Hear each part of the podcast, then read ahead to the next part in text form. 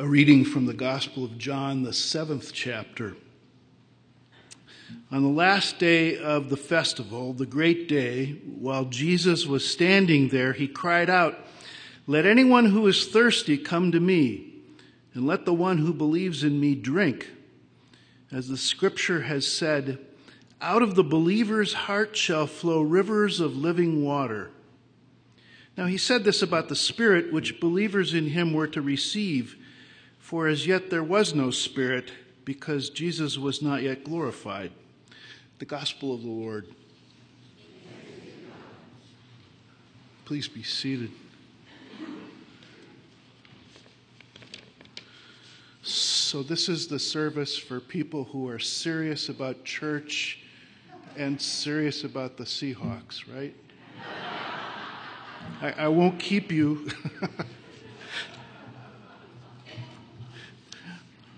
On either side of the river is the tree of life with its 12 kinds of fruit proclaiming, producing fruit each month, and the leaves of the tree are for the healing of the nations.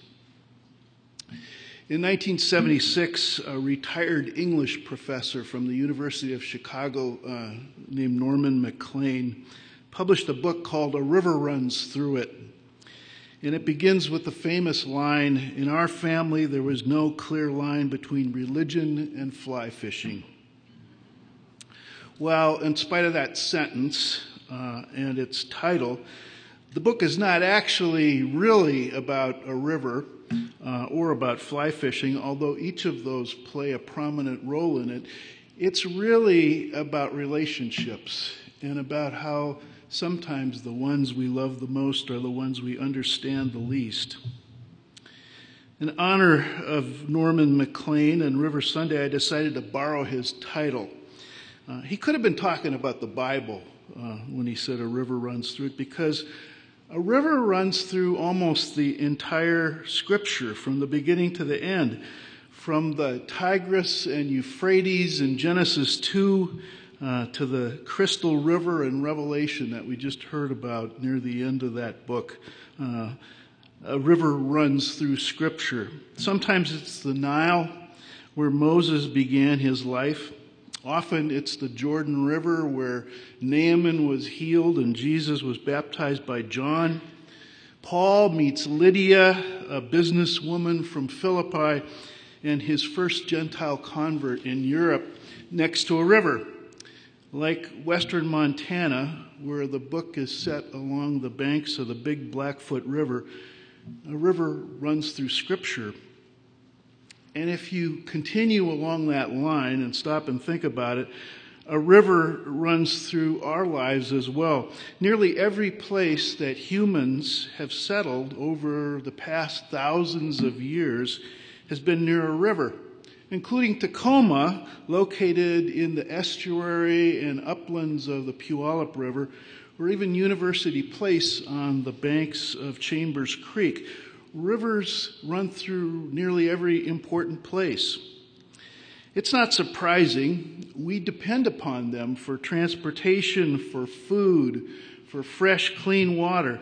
All land based life, including humans, depends upon the availability of the fresh water that rivers bring us, including the aquifers, the underground rivers that supply much of our drinking water and that irrigate our crops. No water, no life, says legendary marine biologist Sylvia Earle. No blue, no green. No water, no life, no blue, no green. It's a pretty simple formula that most of us know intuitively, but somehow in our rush to what we think of as progress, we humans keep forgetting it. Earlier this week, you maybe saw the story. The Environmental Protection Agency rolled back parts of the Clean Water Act in an effort to make it easier for developers and large corporate agribusiness to build on and to fill in wetlands and seasonal streams that are actually vital to recharge aquifers and control floods. This was done in the name of property rights, but doesn't seem like much thought was given to the effect on the common good. In Flint, Michigan, and other cities across our country, clean water comes in plastic bottles rather than from a tap. The reason is that polluted wells and water bodies and contaminated pipes that make drinking water deadly for children, adults, and for other living things. And closer to home on the Snake River, four dams that were built in the 1960s and 70s to provide what we once thought of as clean hydropower and to make it possible for barges to travel inland all the way to Lewiston, Idaho to transport logs and grains.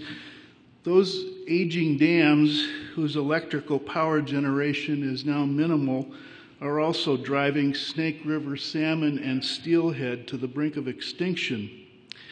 And one result of that is that the tribes who depend upon the salmon for their livelihood uh, and their spiritual sustenance have been cut off from their source of food and their source of life. Another is that southern resident killer whales who depend for part of their life, their year on Snake River Chinook uh, for their diet are literally starving to death and are facing extinction. Here's a way to think about it.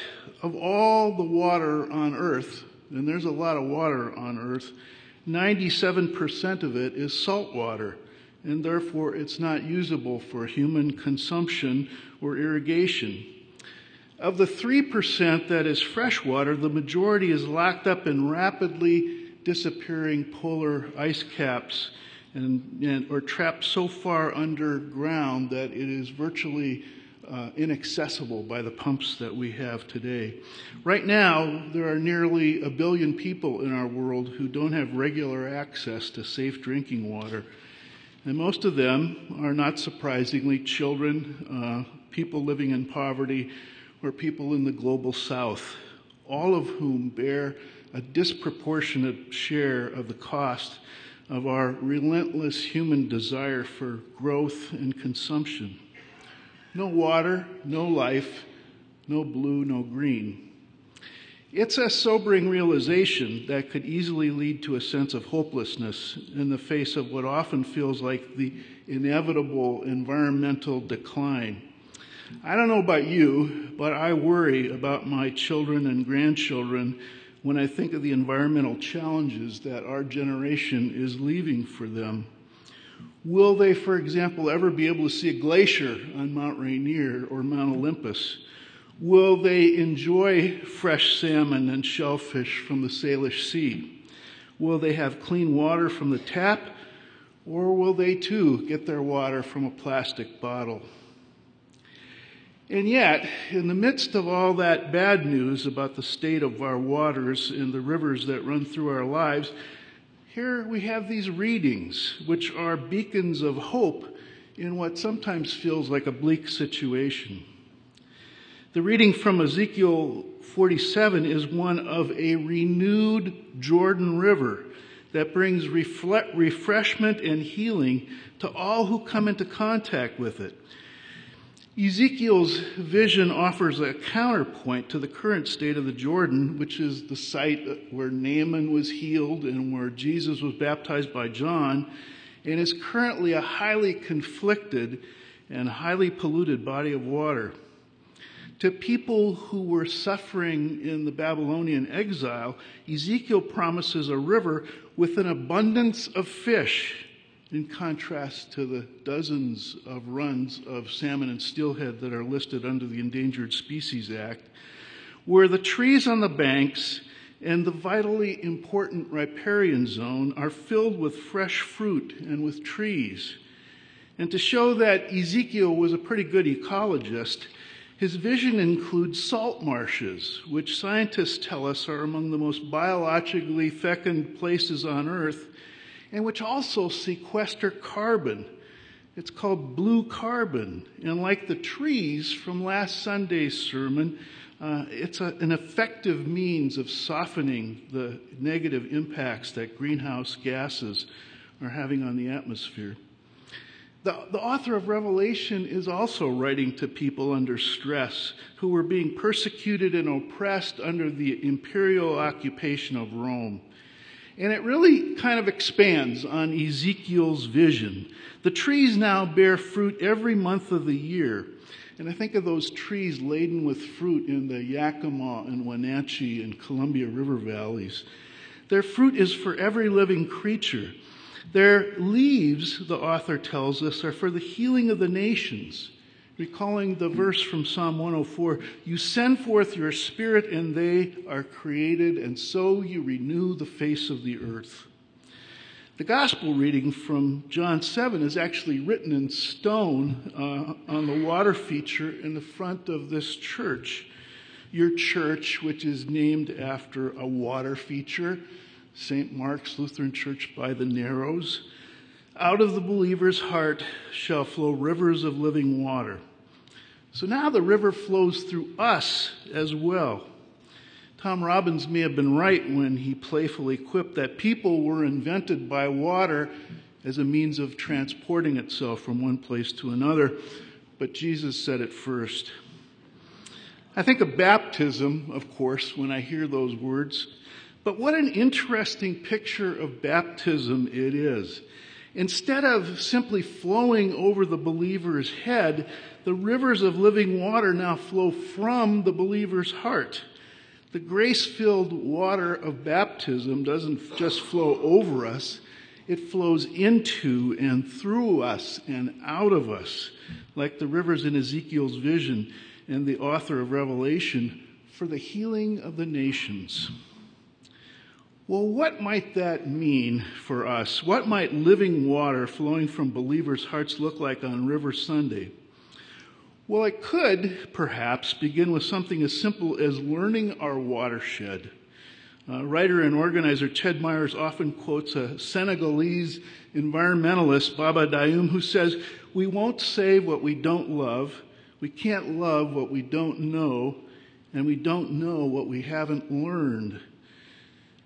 Myers proposes something that he calls watershed discipleship.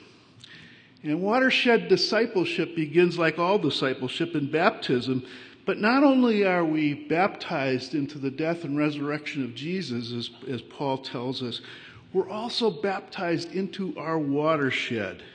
And an important part of our call as disciples and people of God during the season of creation is to work for the health of our watershed and to help guarantee that its water is life giving and life sustaining not only for the human community, but for all creation. And it starts by simply figuring out where we are.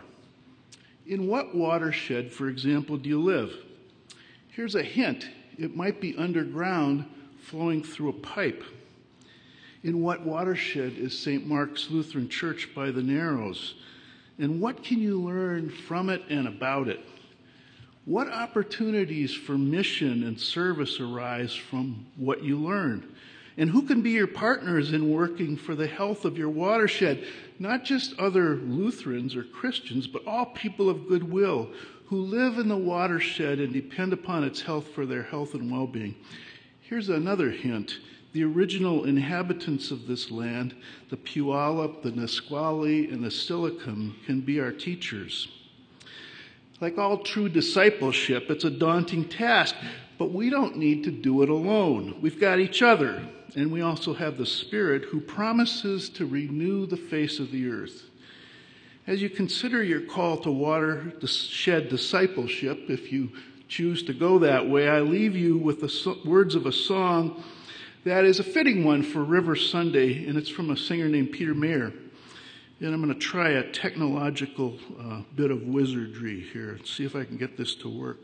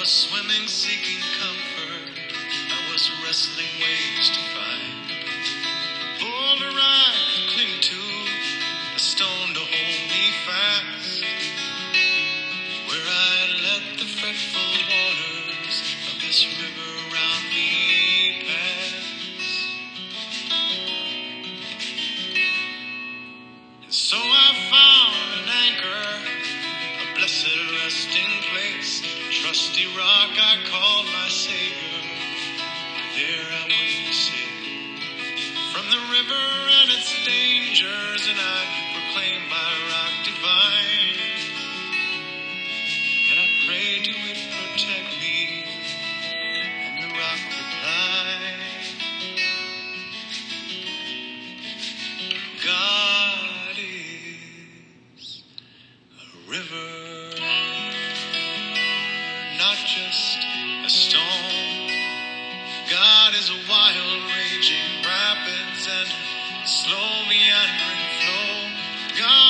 Narrow passage, peaceful sandy shore.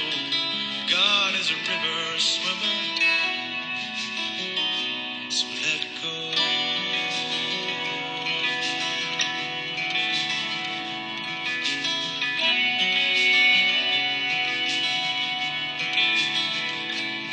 Still I clung to my rock tightly with conviction in my arms, never looking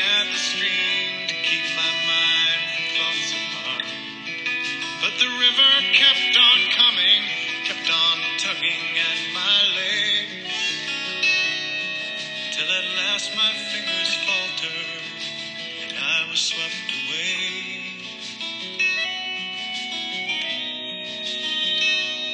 So I'm going with the flow now, these relentless twists and bends, acclimating to the motion and a sense of being led. And this river is like my body now, it carries me along through the ever changing and by the rocks that sing this song. God is a river, not just a storm. God is a wild, raging rapids and slow meandering flow.